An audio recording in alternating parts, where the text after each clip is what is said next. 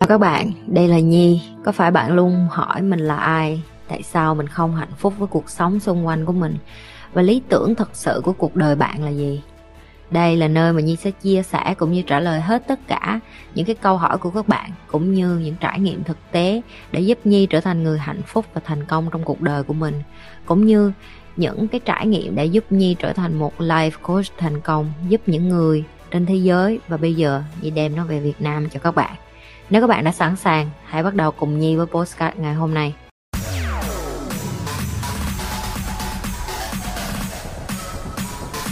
Làm sao để vượt qua nghịch cảnh khi mình chưa đủ nghị lực? Cảm ơn em. Câu hỏi rất là hay nè.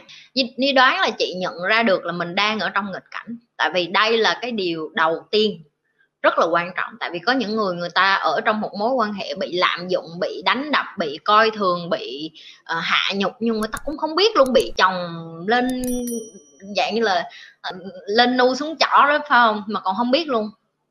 Hoặc là mà đang trong cuộc sống đi làm khốn khổ, bị sếp ăn chặn trên đầu trên cổ, nhưng mà họ còn không biết luôn. Họ sợ mất việc, rồi họ sợ không tìm được công việc tốt hơn, họ sợ bỏ chồng rồi không tìm được người chồng tốt hơn, chẳng hạn như vậy.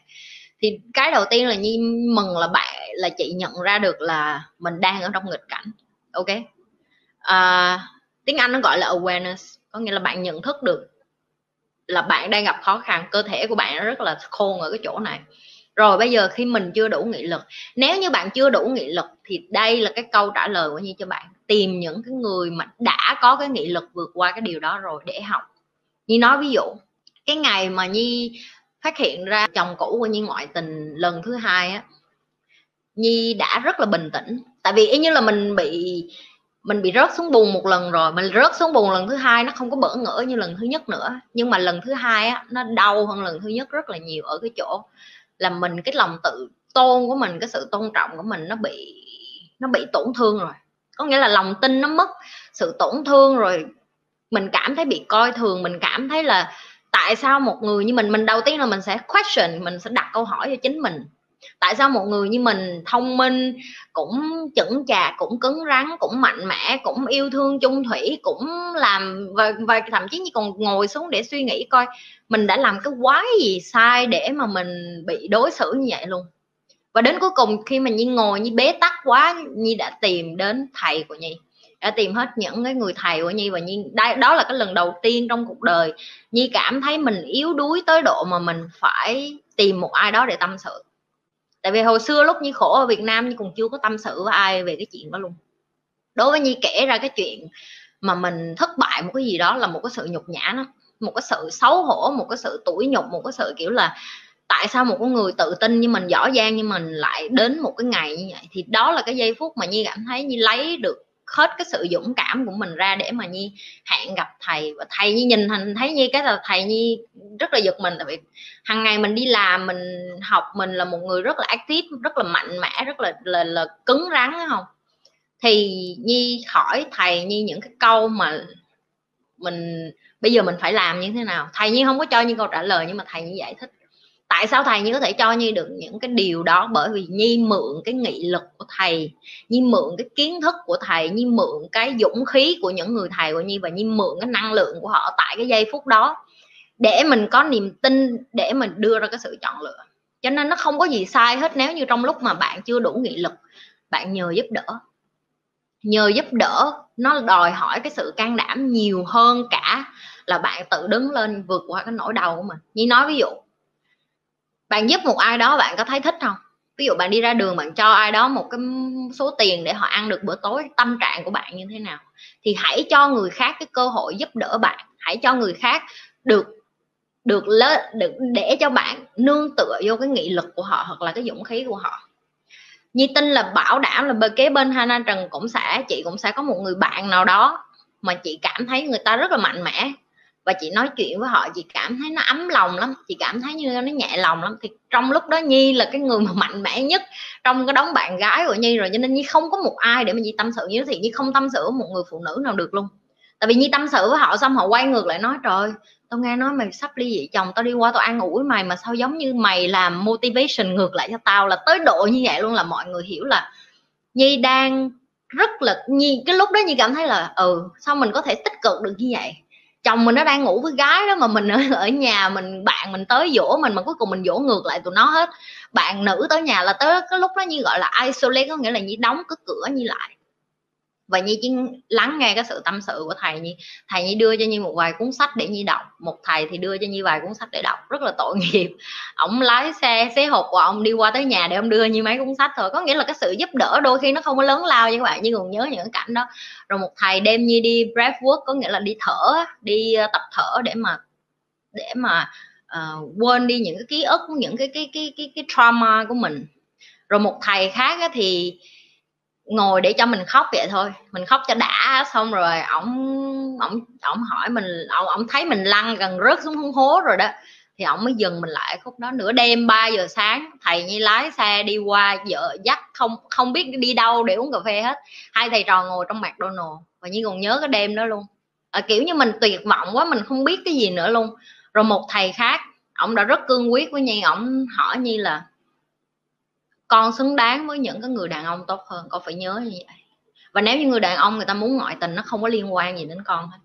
Cái người đàn ông đó quá yếu đuối, người ta không đủ mạnh mẽ để đối diện với vợ của họ, để nói là anh hết yêu em rồi, anh hết thương em rồi, anh không có thích ở với em nữa. Cái đó gọi là người đàn ông như vậy gọi là không có đáng mặt nam nhi và không có lỗi gì của con hết. Con phải đầu tiên con phải hiểu cái điều đó, đó là đàn ông không có suy nghĩ như phụ nữ. Nhờ những cái sự chia sẻ của thầy và những cái sự giúp đỡ của thầy, và nhờ những cái năng lượng của những người thầy ở bên cạnh Nhi, Nhi mới đứng lên lại được các bạn.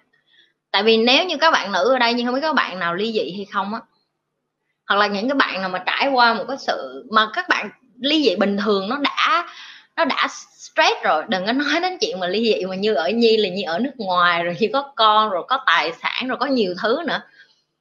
Thì để cho Nhi đứng lên được, Nhi nói thiệt, đến ngày hôm nay Nhi phải rất biết ơn thầy Nhi. Tại vì các bạn biết, tiền mất mình còn làm được, mình còn làm lại được, nhưng mà cái cảm xúc của mình mà bị tổn thương á, nó rất là lâu các bạn, nó rất rất là lâu. Tại sao nói các bạn thấy có những người đàn ông, những người phụ nữ á, chỉ vì chuyện tình cảm 5 năm 10 năm họ đứng lên lại không được, họ như một con ma, họ làm, họ vô hồn. Tình cảm nó ảnh hưởng đến con người cực kỳ nghiêm trọng. Để cho Nhi điều khiển được cảm xúc của Nhi bây giờ vẫn chả như vậy, bởi vì Nhi đã tỉnh thức và Nhi phải trải qua biến cố như vậy để Nhi tỉnh thức. Thì các bạn hỏi Nhi làm sao để chị có cái nghị lực, thì Nhi nói thiệt, Nhi đó là cái bài học lớn nhất trong cuộc đời của Nhi, đó là học cách để người khác giúp mình, học cách để nói là anh ơi anh giúp em đi, em không có đi coi nhà được, chị ơi chị giúp em đi, em không có đi coi nhà được, em thực sự em chỉ muốn ngủ. Nguyên một tháng đó Nhi không có đi ra đường, nhưng mà Nhi vẫn cần tiền để sống, đúng không mọi người? Thì Nhi phải làm như thế nào? Nhi phải mở miệng ra, Nhi nói tim nhóm của Nhi giúp chứ, đúng không? Nếu như lúc đó Nhi vẫn cương quyết và Nhi không hối hận về cái hành động đó nha. Nếu lúc đó Nhi nói thôi kệ nó đi để bùng sau, cứ đi làm trước đã, thì lúc đó nó còn nguy hiểm hơn. Mọi người biết tại sao không? Cái nỗi buồn, cái nỗi đau mà bạn càng nhét xuống á, nó build lên, nó tạo thành một cái bức tường mà bạn không phá ra được luôn. Để đi ra đường bạn sẽ bắt đầu bạn hận đời, bạn ghét người này, bạn ghét người kia, bạn đi làm chỉ vì tiền, bạn không có còn yêu thương bản thân nữa. Nhưng khi bạn gặm nhắm cái nỗi đau đó và bạn nương nhờ vào người khác, bạn nương nhờ vào nghị lực của họ, sức mạnh của họ, sự dũng cảm của họ, kiến thức của họ trong cái lúc bạn yếu đuối nhất để kéo bạn lên khỏi cái đống bùn lầy đó, đó là một cái sự dũng cảm cực kỳ lớn. Và từ cái giây phút đó Nhi học cái từ dũng cảm. Từ cái giây phút đó Nhi mới hiểu dũng cảm thực sự là cái gì. Dũng cảm thực sự là đối diện mình bị bệnh, mình cần giúp đỡ. Các bạn đã bị bệnh, bạn bị gãy chân, bạn ở trong bệnh viện mà nói thôi để em tự đi mua đồ ăn được không? Không được.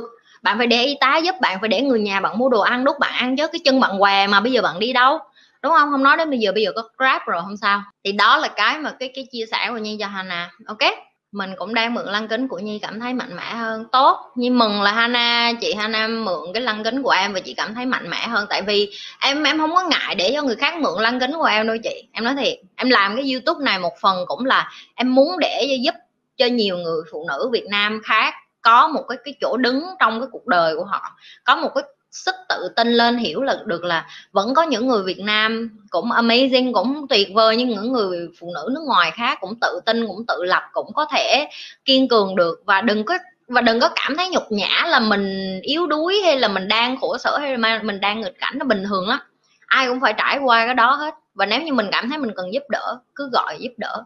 Chị có thấy có ai mà nhờ giúp đỡ mà không tìm được ai giúp mình không? Chỉ có mình im cái miệng mình không nói nên không ai biết giúp mình thôi. Ok. Cô Nhi là người đầu tiên khiến em ngồi xuống và viết hết những cái sự kiện trong đời để thay đổi bản thân, vậy nên em hay gọi Nhi là cô giáo của em. Không sao, chị cũng thích làm cô giáo của em mà. Lần đầu tiên trong đời em mới nhận thức được tìm được người thầy dẫn đường là quý giá còn hơn trúng xổ số. Đúng rồi em. Em tìm được người thầy đúng hả? Em vì chị nói với em là thầy, đôi khi mọi người cứ nghĩ là ngày nào thầy cũng phải nói chuyện với chị, nhưng mà không có. Khi mà mình đã lên đến một cái cảnh giới gọi là mình không cần nói chuyện với nhau, mình có thể cảm nhau và thầy biết mình đang làm gì, thầy đang làm gì, và mình chỉ cần chat một cái tin nhắn cần giúp đỡ là người ta sẽ xuất hiện, dù người ta có bận rộn như thế nào. Đó chính là thầy, đó chính là tình thầy trò, đó là cái lúc hoạn nạn mà mình giúp được nhau, chứ không phải là mình là con nít lẻo đẻo theo thầy, hoặc là thầy kiểm tra mình sau đích hỏi em mày học bài chưa, làm bài tập về nhà chưa. Không có. Nhưng mà cái lúc em sắp chết á, em nhắn tin á, sắp chết ở đây, lúc đó chị chưa có tới mức sắp chết, nhưng mà cũng gọi là mình gọi là đau khổ tột cùng rồi, gọi là tột đỉnh rồi. Thì cái khi đó mình khổ nhất như vậy, tâm hồn mình khổ nhất như vậy, ai là cái người mà ở cái bên mình, cái điều đó nó rất là quan trọng. Như thường lệ, đừng có quên like, share và subscribe kênh của Nhi nếu bạn là lần đầu coi. Nhưng không nghĩ là lần đầu đâu, toàn là người cũ hết rồi. Còn những người cũ rồi thì tự giác đi nha, like cái video này rồi xong chia sẻ cho nhiều người coi nữa, nghe không?